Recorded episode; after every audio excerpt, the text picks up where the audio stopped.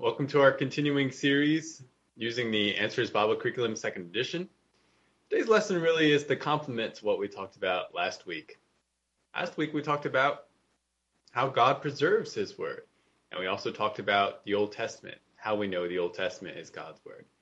This week we're talking more specifically about the canon of Scripture as a whole. And when I say canon, I'm talking about the definitive standard of faith that is seen in a certain set, a divine collection of holy writings that we call God's Word.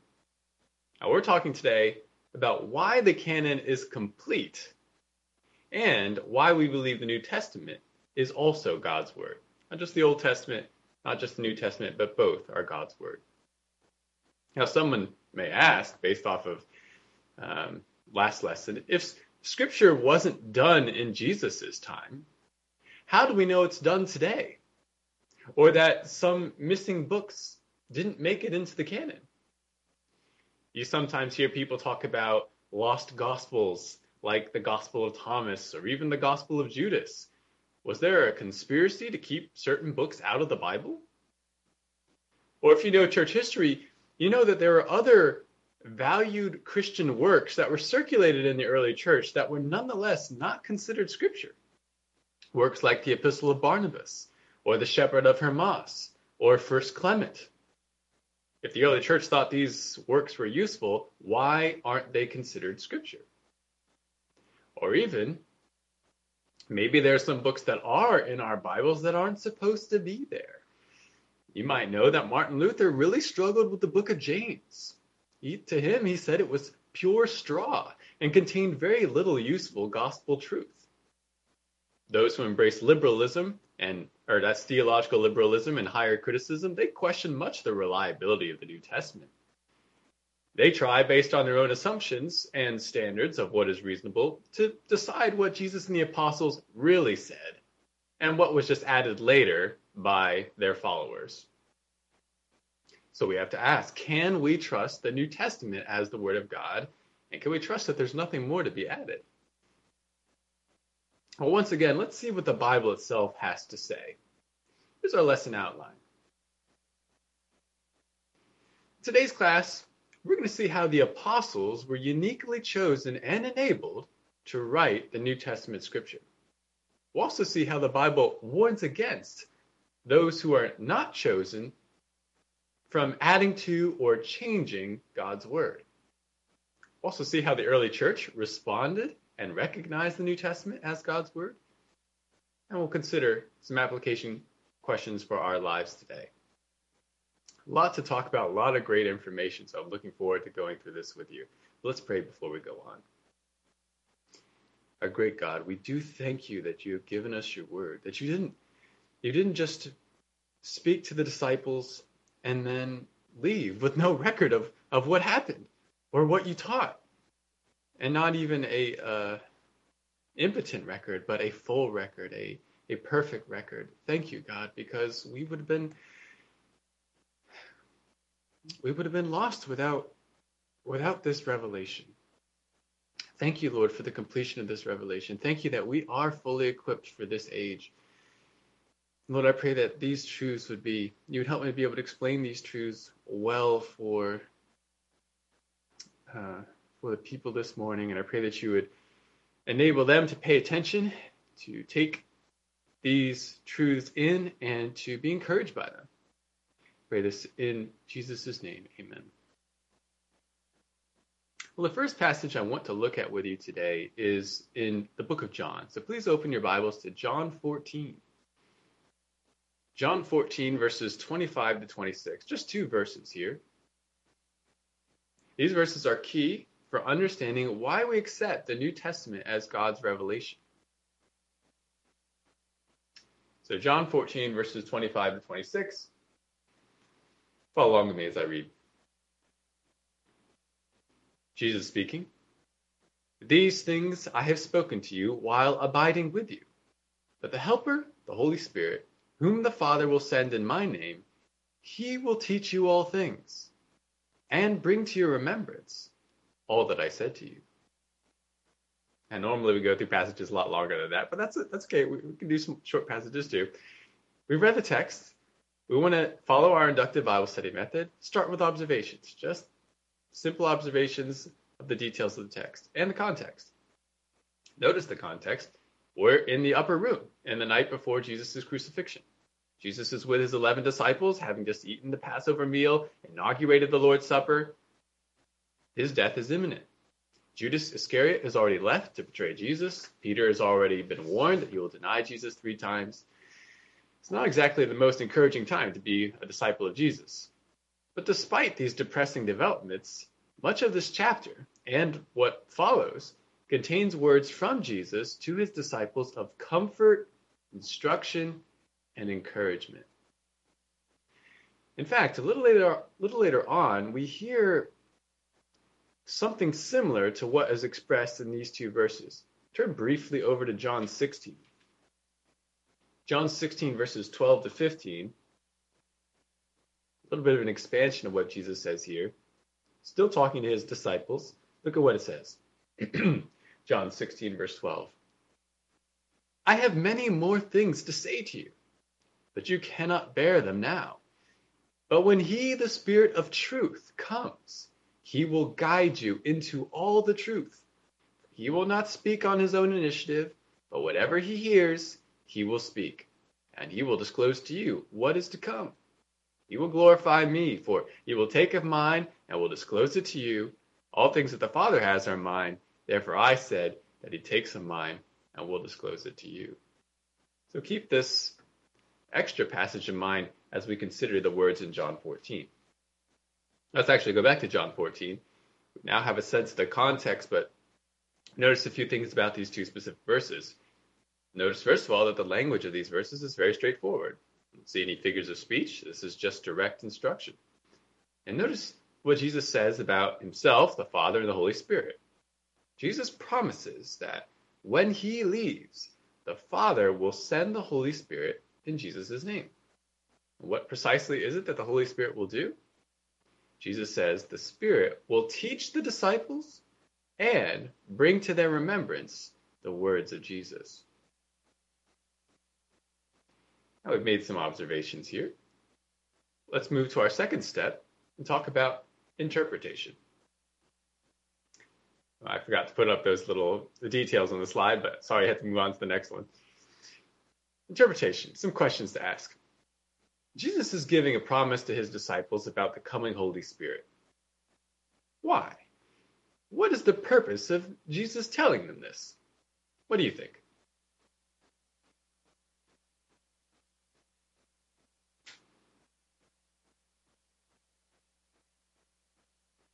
Now, could Jesus have left out this instruction? Is it not important? And if it is important, why?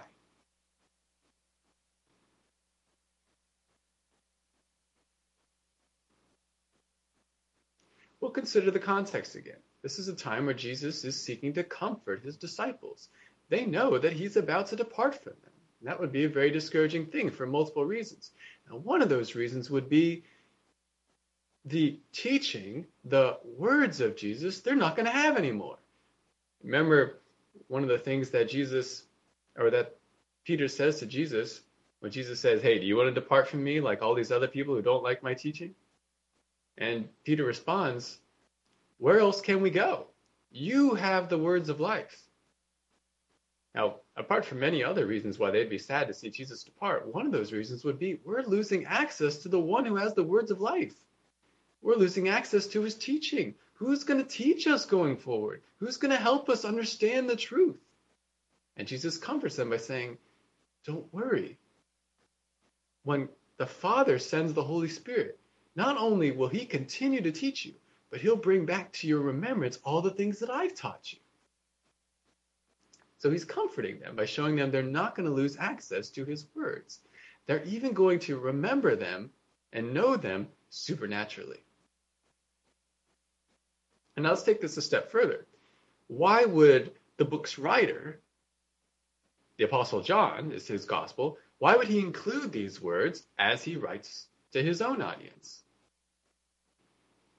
Well, there's a similar comfort for them. This passage affirms for John's listeners that they have not lost the words of Jesus, that even though Jesus is no longer on the earth, his trustworthy word remains because the apostles, John included, were supernaturally empowered by the Spirit to see, remember, and write Jesus' revelation. This would be a great comfort. This would be a great, uh, a great confidence. Really, this ties in with some of the things we've seen in the previous lessons. The apostles' words, recorded in the various letters, do not ultimately come from the apostles, but from where? From God, the Holy Spirit. And you could even say from Christ. It's just like what we read in 2 Peter 1 19 to 21 and 2 Timothy 3 16 to 17. There's a supernatural nature to the instruction of the apostles because it is enabled, empowered by the Holy Spirit, and authorized by Christ. We could really summarize it in this way How did we get the New Testament? The Holy Spirit brought to the apostles perfect remembrance the experiences of the teachings of Jesus, or the experiences with the teachings of Jesus, and the Spirit also taught the apostles some new things that the apostles did not know or experience before. Apostles then wrote down what the Spirit taught them and caused them to remember under the perfect superintending of the Spirit. These writings then were the original and perfect manuscripts of the New Testament. So we can say the New Testament has both divine authorization and divine inspiration. Authorization due to Jesus' promises here in John 14 and 16, but also inspiration is guaranteed as well. The apostolic writings are the God breathed, inerrant, infallible, and authoritative word. And this is an important promise, both for John's original audience and for us, because most of the New Testament letters, as far as we can tell, were written about 10 to 30 years after Jesus' ascension. Now, what would happen if you or I tried to describe in detail events that happened 10 to 30 years ago? What would happen?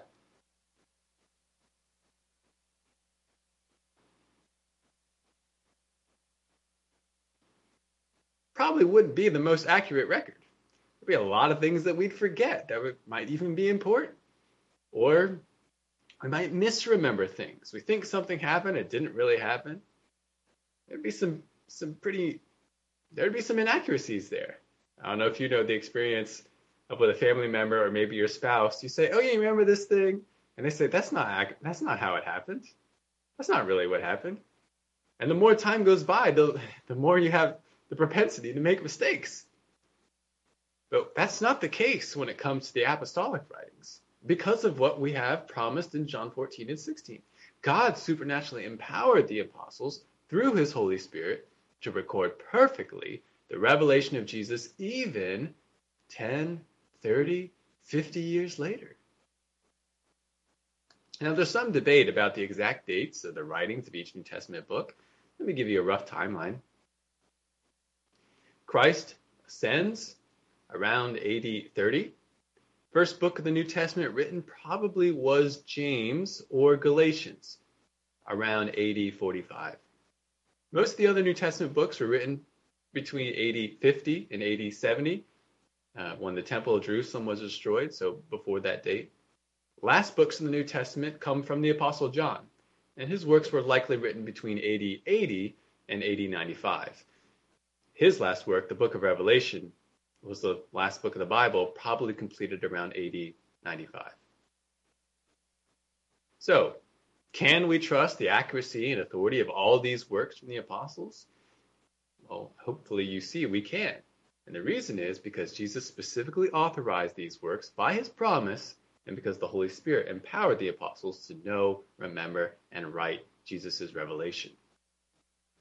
Now, quick side question did Jesus' promise about the Holy Spirit extend beyond the apostles? Were they just the first recipients of the promise and maybe the Spirit guides others to learn, remember, and declare his revelation accurately today? Is that is that the case? Well, yes and no. Christians today are not eyewitnesses of Jesus, unlike the apostles. And we are also not authorized or empowered to speak and write new scripture like the apostles were. Now, it is true, other scriptures show us that God has given all Christians illumination and power through the Holy Spirit to understand the scriptures, to obey them, and to declare the scriptures to others. So, though we're not quite the same as the apostles, the Spirit does affect us also, empowers us also. And this is why we are called many times in the New Testament to walk by the Spirit. Walk by the Spirit by understanding and putting into practice what the Spirit actually says in the Word. Anyways, back to the apostles. Their unique character as eyewitnesses is key to their commission and authority as biblical writers. Now consider how often in the New Testament their firsthand experience is noted. I'll just give you a sampling of some verses. 2 Peter 1, 16 to 18. This is before the section we looked at recently. 2 Peter 1, 16 to 18 says, Peter writing, For we did not follow cleverly devised tales when we made known to you the power and coming of our Lord Jesus Christ, but we were eyewitnesses of his majesty. For when he received honor and glory from God the Father, and such an utterance as this was made to him by the majestic glory, This is my beloved Son, with whom I am well pleased. And we ourselves heard this utterance made from heaven, and we were with him on the holy mountain. Consider another statement from John in 1 John verses 1 1 to 3. 1 John 1 1 to 3. What was from the beginning? What we have heard, what we have seen with our eyes, what we have looked at and touched with our hands concerning the word of life. And the life was manifested, and we have seen and testify and proclaim to you the eternal life, which was with the Father and was manifested to us. What we have seen and heard, we proclaim to you also, so that you too may have fellowship with us. And indeed, our fellowship is with the Father and with his Son, Jesus Christ. I'll give you another statement from John. In his Gospel, John 21, verses 24 to 25, John says this John 21, verses 24 to 25. This is the disciple who is testifying to these things and wrote these things, and we know that his testimony is true. And there are also many other things which Jesus did, which, if they were written in detail, I suppose that even the world itself would not contain the books that would be written. So, from our examination so far, we can see really three powerful reasons to trust the New Testament scriptures as God's word. First, it was authorized by Christ himself. Uh, second, it was given by eyewitnesses of Christ. And third, it was superintended by the Holy Spirit. We have the promise about it. We have eyewitnesses. Those are the best kinds of witnesses. And then we have the Holy Spirit superintending, supernatural prompting, moving, protection, production of the New Testament word. This is all through the apostles. Now you might say, wait a second. I know something about the New Testament authors. Were they all really apostles? I mean, Luke wasn't an apostle, was he? What about Jude? I, I don't think he was an apostle, was he? how can their books be considered apostolic and benefits of these things we've noted? Well, the explanation is actually kind of simple in response to that question. These other books, like Jude or Luke or Mark, they were written by associates of the apostles under the oversight of the apostles. And so, really, they're still apostolic. Let me show you a chart detailing this idea. I've listed for you the different books of the New Testament and the uh, the apostle who's associated with that book. I won't go through all of it with you, but you can just uh, glance through it. You can see though that there is an apostle associated with every book, either to writing it directly or overseeing its production. Therefore, the facts regarding the apostolic and eyewitness nature of the New Testament books still stands. In fact, firsthand experience with Jesus was apparently a requirement for being an apostle. as seen in Acts chapter 1 when the apostles are choosing a replacement for Judas Iscariot. They looked for someone who had been with them and who was a true witness and testimony or testifier of Jesus. Additionally, the apostles validated their unique offices by obvious and miraculous signs, obvious and verifiable miraculous signs. The apostles had the unique responsibility and empowerment as eyewitnesses to write scripture. And as I say, we do not have that empowerment. We don't have that same empowerment. Therefore, only the apostles, only the apostles' writings constitute the New Testament scriptures. And since all the apostles eventually perished, no new scripture can be added, added today. This is why we say the scriptures are complete. Jesus commissioned, he gave promises to the apostles, but not to those beyond them. And the, the scriptures are complete. Now, to further illustrate this, to further illustrate the completeness of the scriptures, let's examine a profound warning that appears in the last book of the Bible. Turn over to Revelation 22, please. Revelation 22, and we're looking at verses 18 to 19. Just another two verses here. Last book of the New Testament, Revelation, and last chapter, Revelation 22. Here's what John the Apostle writes I testify to everyone who hears the words of the prophecy of this book if anyone adds to them, God will add to him the plagues which are written in this book. And if anyone takes away from the words of the book of this prophecy, God will take away his part from the tree of life and from the holy city, which are written in this book. Now, again, short passage, but we can make some observations. First, note the context again. Our author is the Apostle John. He's writing to believers in the seven churches of Asia. He's writing in late first century, AD 90 to 95. He's been exiled on the island of Patmos and is suffering under apparently Emperor Domitian's persecution. In chronology of the New Testament, Revelation then is the last book. What is it that the author has just described before our passage? If you know Revelation, or if you glance back to chapters 20 to 22, you know that John describes the final judgment, last judgment, and the coming of New Jerusalem, the new heavens and the new earth, the end of history. And after these verses we read comes the end of the book, really, and where we're told to beckon and to look forward to Jesus' coming. But let's take a little bit closer look at these two verses. Notice that we have two warnings in this passage. We're told not to add to not to take away from the words of the prophecy. And there are severe consequences for, for, violating these warnings. The plagues described in the book, and if you know the plagues of Revelation, they are quite serious, they are very painful, they are very uh, horrific and destructive. He says, you tamper with this prophecy, the plagues described in this book will come upon you.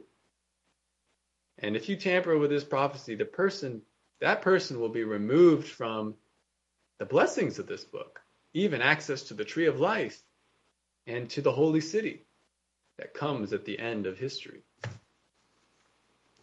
Now, what is this book or the book of the book of this prophecy that John refers to in verse 18? Well, according to context, it must be the letter of Revelation itself. This is a work of prophecy that has much to say about prophecy, and he says this this word of prophecy, this book, you do not dare add to it or take away from it. Okay, so we've made these basic observations, but let's again talk about interpretation. Why did John write these words? Well, one intention is pretty straightforward from the Apostle John and through him, the Lord Jesus Christ and the Holy Spirit. That is, do not even think of altering the words of this particular letter. The consequences of doing so are dire. That's pretty straightforward reason for writing this, but we often hear these verses used as a justification regarding the whole scripture. These words are interpreted to mean that the New Testament set of scripture, the New Testament canon, is being closed. Therefore, do not add or take away from the words of the Bible. Is that a legitimate interpretation? do these verses really mean one cannot claim any new revelation after, after John wrote this book? Well, Revelation is the last book of the Bible from the last apostle, talking about the last part of history. So it does make a certain amount of sense to give this closing warning. I mean, what more could be said, and who would say it? So there's something to that idea as these words applying to all the Bible. But there's something else worth noticing. And that is, this isn't the only time the Bible has warned readers about adding to or taking away from Scripture. Consider the following verses, and maybe you've read some of these before. Deuteronomy 4 2, Deuteronomy 4 2 says, Moses writing here, You shall not add to the word which I am commanding you, nor take away from it, that you may keep the commandments of Yahweh your God, which I command you. Further in Deuteronomy, Deuteronomy 12:32, whatever I command you, you shall be careful to do. You shall not add to or take away from it. And Proverbs, book of Proverbs chapter 30 verses 5 and 6. Every word of God is tested. He is a shield to those who take refuge in him. Do not add to his words, or he will reprove you, and you will be proved a liar. Now, these verses sound very similar in their warnings as to what we read in Revelation 22, right? Don't add to, don't take away from the words God has given you. But you may notice there's a potential problem. These other statements come much earlier in the Bible, after which there was much more scripture added. He says, don't add to these words, but plenty of people did add to those words. And God affirmed those added words as his own. All right, how do we reconcile this? On the one hand, we are warned not to add to God's words, and yet on the other hand, prophets and apostles did just that. How can this be? Well, I think it all comes down to who is it that did add to the words of Scripture? Who added additional Scripture? The people we call apostles and prophets. What is unique about them? They were specifically chosen and commissioned by God to do so. They added to God's word because God called them to add to his word. God commissioned them. God empowered them to add to his word. And this is the key. This is the key to understanding these statements throughout the Bible and here in Revelation. Unless you are officially commissioned by God to give new revelation, and you have all that goes with that, the accompanying miraculous signs, to validate your word, and of course, I'm not talking about the shady and controlled miraculous signs of the so called prophets and apostles of our day. Unless you are one of those officially commissioned and officially validated persons, you have no right to claim new word from the Lord. This is the warning that John is giving in Revelation. This hasn't stopped, I, I see your hand, Roy. I'll come back to it just a second.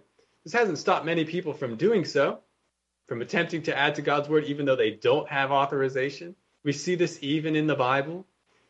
For example, God condemned the supposed word of the Lord from false prophets, the Old Testament, even in the book of Jeremiah. Jeremiah 23, verse 21. Jeremiah 23, 21, God says, I did not send these prophets, but they ran. I did not speak to them, but they prophesied the false revelation was a problem in the Old Testament and it was a problem in the New Testament. New Testament church, we read this warning from Paul to Timothy in 2 Timothy 2, verses 16 to 18. 2 Timothy 2, 16 to 18. But avoid worldly and empty chatter, for it will lead to further ungodliness, and their talk will spread like gangrene. Among them are Hymenaeus and Philetus, men who have gone astray from the truth, saying that the resurrection has already taken place and they upset the faith of some. So these guys, Hymenaeus, Philetus, they they came up with their own revelation. They said, "Oh, resurrection already happened." That wasn't God's message. That was false. And it wasn't just in the Bible. Spurious revelation has been a part of church history ever since. A man named Marcion, around AD 150, he rejected all the New Testament writings except those of Paul, and he reinterpreted the Old Testament to reveal, to assert that there were actually two gods in the universe. there was a good, saving God in the New Testament, and there was an evil creator, cruel or evil, cruel creator God in the Old Testament. And it's the good God is trying to save us from that evil Old Testament God. That was Marcion's revelation. Manus, whose uh, his followers are known as the Manichees or the Manichaeans. In the 200s AD, he created new scriptures that were a blend of Judaism, Christianity, Zoroastrianism, and even Buddhism. Muhammad, he created new scriptures in the 600s, which were a blend of Judaism, Christianity, and Arabian tribal religion. And in more recent times, Joseph Smith, he added scriptures. He had new scriptures in the 1800s, and he founded Mormonism. All of these men have wanted to claim a new kind of apostleship or a new role as prophets of God, but God did not send them. Their claims to speak for God came from their own imagination. While they sought to use the Old Testament and the New Testament to support their new revelation, they had to alter the Bible to do so, directly violating the command that we see in the Bible, in Revelation and throughout the scriptures. Convenient in each one of these prophets was the inability for anyone to verify their claims of being a prophet. These prophets could not, these supposed prophets, could not produce verifiable miraculous signs. And when they contradicted scripture, they claimed the original scriptures were corrupted. They, and they alone, had the true translations and interpretations. There was no way to, to put a check on that because it didn't agree with already revealed revelation. They didn't have miraculous signs, and they didn't have others who were prophets with them. They were all alone, and they claimed new revelation reality is, of course, that these were not God's prophets. They were not declarers of God's scripture. They were not officially commissioned from God. And they have no authorization in the scriptures to do what they do. Roy, did you want to say something?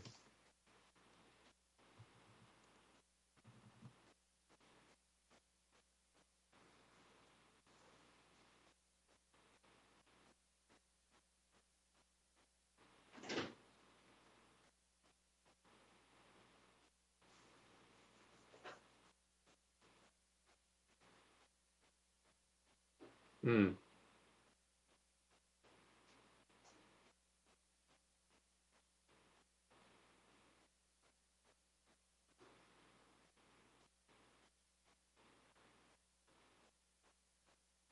Mm-hmm.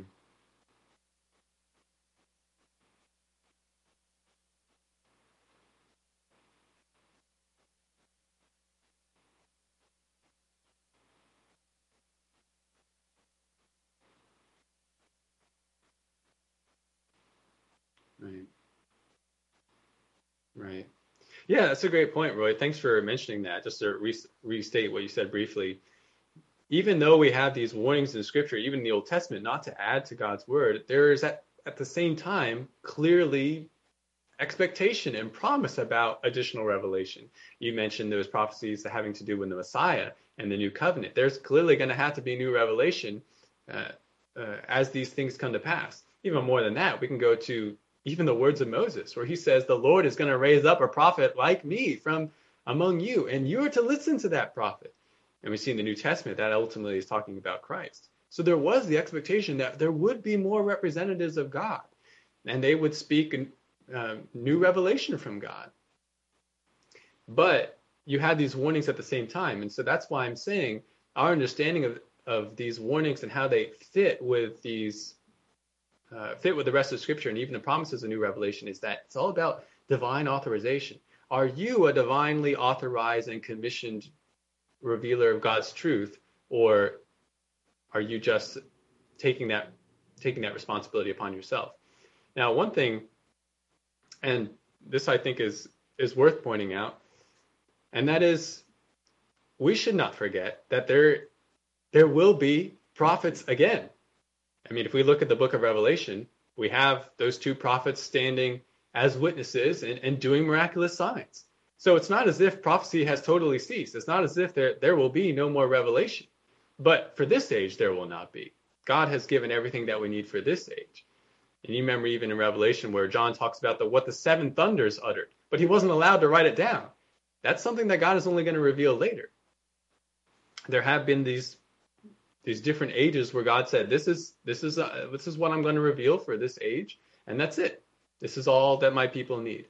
And for our age, uh, for the church age, we have we have the complete revelation because this is all that God has authorized, and He's given His His authorization. He's given proof of that even in the Scriptures. Say a little bit more about that. Again, why we believe the canon is closed, even though we read regarding what Revelation says about um, prophets in even in the tribulation period and afterwards. The apostles saw themselves as foundation layers, not as continuous sources of revelation with an apostolic office to be passed down. Of course, this is in direct contrast to the teaching of the Catholic Church. They claim that Peter's office as the chief apostle and leader of the church that has been inherited by various popes to the present day.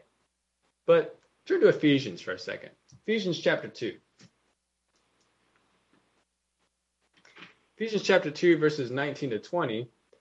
Paul is speaking here to some newly converted Gentiles, and he's talking to them about how they have full salvation inheritance, full salvation blessings along with the Jews.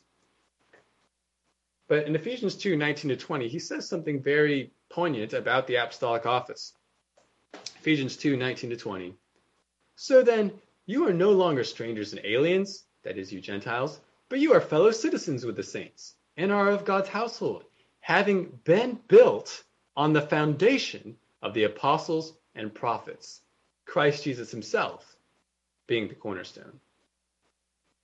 Now this is very this should be very striking because the Paul says the apostles appointed by Jesus himself, they were responsible to lay the gospel foundation they declared, they further explained the revelation of Jesus, and having fulfilled their appointed task, the apostolic office was no longer needed, and it disappeared. Once you lay the foundation, there's no need to lay another foundation or to keep laying a foundation. In fact, Paul says, no, we're building on the foundation now. That's what you guys are, you Gentile Ephesians. You're being built on the foundation that has been laid, that is being laid by the apostles by the apostles and prophets. Indeed, rather than instructing their followers to appoint new apostles or prophets to find out more revelation from God, what is the instruction that we see in the New Testament from Peter and Paul and others regarding God's revelation? It isn't to look for what's new, rather, it's to hold on to what was old. Again and again, Paul, Peter, and others, they say, Don't forget what we told you. Hold fast to it, cling to it, contend for the faith, as Jude says, that was once for all delivered to the saints. The apostles recognized the uniqueness of their own office, their own role as declarers and chroniclers of the revelation of Jesus. And with their foundation laid, the New Testament scriptures were complete. So, coming back to our verses in Revelation. Though John writes this warning specifically about his prophecy, the book of Revelation, the concept of not adding to or taking away from the revealed word as a whole holds because of the position of John's book as the last book on the last topics, but more than that, because of the apostles' unique role as the commission writers of the New Testament. The revelation of Jesus, the climactic revelation of of all of God's revelation is complete. There's nothing more to be added. You dare not add to it or take away from it because Christ's specifically authorized representatives have accomplished it. They have given it. So there's no more that needs to be added. Now, what about the early church? Did they understand this? What did they think about the apostles, about the New Testament, and about the scriptures as a whole? Let's transition now to talking about the early church. It is commonly claimed by skeptics that the books of the New Testament were chosen many hundreds of years after the fact. They allege that because the ideas of particular books fit with the teaching of certain people in power at the time, that many those books were accepted and many other books were rejected.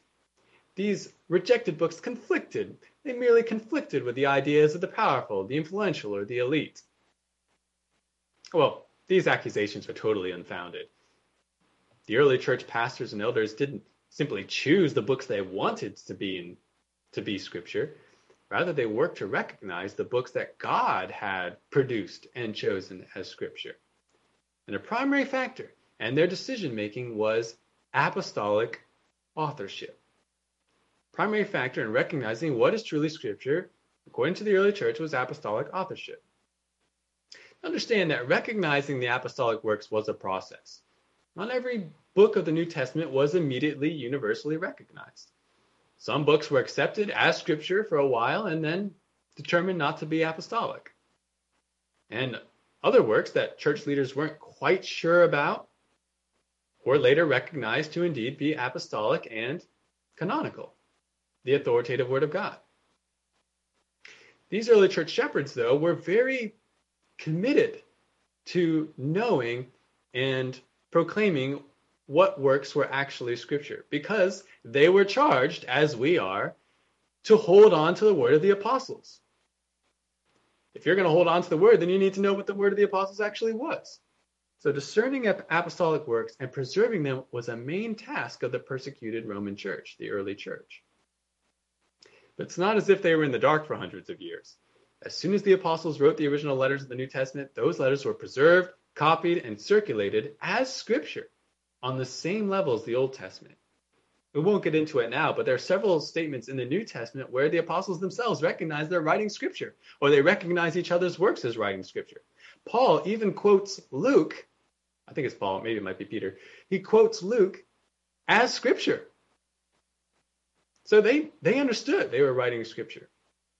And it was on the same level as the Old Testament. And the early church understood that. So there's good reason for us to believe, because they were recognized this right away. We've received scripture, copy it, preserve it, pass it around. It's good reason to believe that most, if not all, the New Testament scriptures we have today were recognized as scripture by the second century church. That is in the 100s AD. They, they understood as they encountered these different writings, they say, oh, this is, this is the apostolic word, this is scripture. Why do we say that even by the second century it was recognized? Well, one reason is because of the Muratorian fragment. This is a partial text that we have received from about 170 AD, and it lists 20 of the 27 New Testament books as universally recognized among the Roman churches, and mentions a few other books that were uh, recognized by some, but not quite universally accepted. This shows us that the early church is aware of Scripture and they are coming. They, they, there's a large amount of agreement as to what constitutes Scripture, the New Testament Scripture. Admittedly, it's true that lists of New Testament books are rare in the early church writings. You don't see that many lists. But the lists begin to appear more and more in reaction to heresies denying the works of certain apostles or trying to add to them people like Marcion or Manus or even uh, the, the Montanists, they, as people began to mess with Revelation, what actually was God's revelation, it, it caused the early church leaders to say, we, we need to get straight what actually is the New Testament, what actually is the apostolic word. And this is really just like the teaching of the Trinity. It wasn't that that doctrine was developed or adopted at a particular council merely that it was articulated at a council in response to a growing heresy in the 300s. It's not that the Council of Nicaea created the doctrine of the Trinity, it was always there, but it was specifically articulated in reaction to Arianism. It's the same thing when it comes to the canonicity of the New Testament. The reason that we see more and more lists and we see a greater effort to specifically articulate which works are apostolic, it's in response to false teaching. And often this is how it works in church history. Doctrine is clarified, doctrine is articulated in response to error. It's not that it's created, it's always been there. Now, the first complete list of the 27 books of the New Testament comes from a letter from Athanasius in 367 AD. This is followed soon after by two church councils in Western Europe, the Synod of Hippo in 393 and the Council of Carthage, Carthage in 397. They affirm the same list. These 27 books, the same 27 books we have today, they say these are the universally, these are the, the largely recognized scripture. And since that time, there's largely been no controversy. This list has not been changed in the church ever since. What's the New Testament? It's these 27 books. What's the apostolic word? It's these 27 books. That controversy really ceases after the fourth century. Now, what was the criteria that these early church fathers were using to assess the various works that they had received? Now, the different pieces of criteria, but I want to list some of the main ones for you. The first two are the most important. Was the book, if you're going to figure out whether something is God's breathed word, you first ask, was the book or letter written by an apostle or under the direction of an apostle? Like I said, they know that the apostles charged them to hold on to their word, so they want to know whether it's the apostles' word or not. Does it claim to be written by an apostle? Does it demonstrate that it was written by an apostle? The second one is also very important. Did the writings conform to what the church received from the apostles and has always taught? Again, this criterion is justified by Scripture.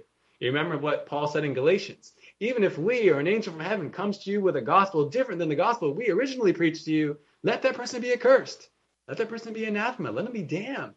You hold to the gospel that saved you. You hold to the gospel that we originally gave to you. So the early church took that seriously. Is this the gospel that we've always taught? The one that we originally received? Do these writings conform to that? Do they affirm that? Do they teach that? So these first two criteria were the most important.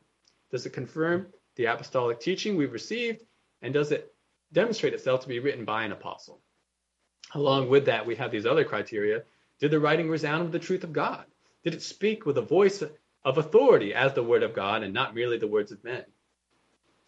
Obviously, if a piece of writing is just derivative of other writing, not really saying anything new, just quoting what was already said, or if it's only a platform for the ideas of men, it cannot be scripture. Further, were these writings used from the earliest of times? This is according, according to the adage if it's new, it's not true. And if it's true, it's not new. We're looking for apostolic writings, and those are ancient. We're not looking for new work. So it might sound great, but if it's from the 200s AD, it's not scripture. And finally, did most churches accept these writings as the New Testament canon? Again, this is not a definitive criterion, but if it is scripture, it should be able to be recognized by more than one source if you're the only one saying this is scripture, that's that's probably a bad sign. So this was not like like I'm I'm trying to illustrate. This is not a formal counselor process. This is not like okay, let's guys let's all get together and have a specific council and we'll figure out what God's word is. No, this was a process. This was somewhat informal. Just different church leaders, different different Christians than in the early church, just reading, circulating, talking about, discussing, analyzing, all in an effort to recognize what is God's scripture? What is the apostolic word? What is the New Testament? They want to affirm that so they can uh, hold on to what the apostles charged them to hold on to, and really what the Lord Christ has charged them to hold on to. To sum up all this historical information, New Testament scriptures were completed by the apostles between AD 45 and 95. Early church recognized and circulated most of these works as scripture by AD 150 to 175, and all controversy over scripture had ceased by about AD 400. We can come back now to our overarching theme. We can trust that God's word is complete and that the New Testament is God's word because you're going to see the different things that we've seen today. The apostles were eyewitnesses and officially commissioned by Jesus and supernaturally enabled by the Holy Spirit to remember and teach the Word of God. The apostles themselves warned those who were not commissioned scripture writers against adding to or taking away from the scripture. The apostles were responsible for laying a foundation of doctrine which the apostles themselves affirmed they completed. And the early church affirmed that apostolic authority was determinative in their own process of discerning which writings were really God breathed. Now, there's much more we could say about the writing of the New Testament, the canon, and why we why we believe what we do, but this will have to suffice for today's class. If you're interested, you can find a lot more information about this topic on the Answers in Genesis website. There are also a number of good books um, that, that you can check out. And of course, if you have a specific question, you can always email me at my email address and I'll do my best to answer it. Any comments and questions of what I've shared with you so far?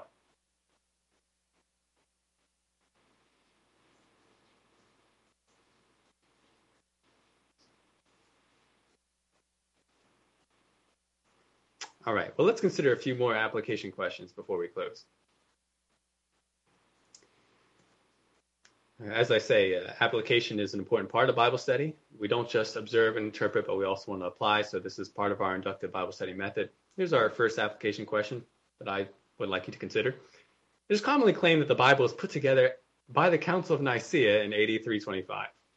How would you respond to such a claim? What would you say?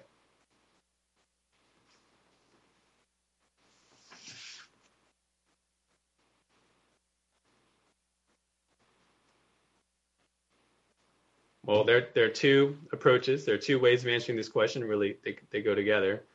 We know that this is a this is a myth. It's a commonly perpetuated myth, but this is not true. We know from the we know from the Bible itself that Scripture was being recognized as Scripture long before 325 AD. As I said, the apostles are affirming that themselves. But again, we can we can even point to archaeological evidence and the texts that have been recovered from ancient times. We have the Muratorian fragment that's showing that Scripture was being recognized even by 170 AD. No, it was not determined by the Council of Nicaea uh, in 325. And besides, the Council of Nicaea, as, as far as we know, had nothing to say about the Bible's canonicity. It was specifically convened to deal with the Arian controversy, those who were denying Jesus' divinity. It was not convened to determine what the Bible was, or even to discuss what were the recognized scriptures. That wasn't the Council of Nicaea.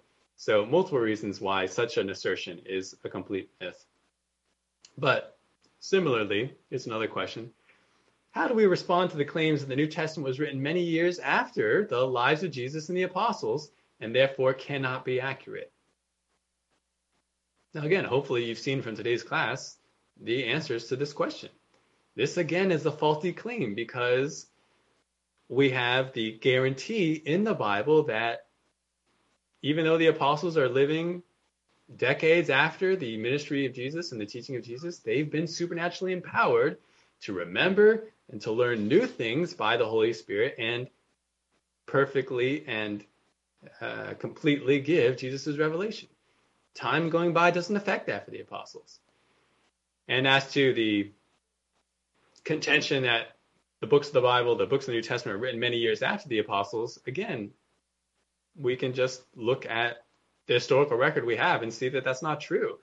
Many uh, many works outside the Bible are quoting the words of the apostles even in the second century, even in the early second century, which means they had to be written before that. You can't quote it if it hadn't been written yet. And even many liberal scholars, those who don't actually believe the Bible, more and more they have to concede that yeah, these New Testament these New Testament works they were written in the first century, which is what Christians have been saying all along.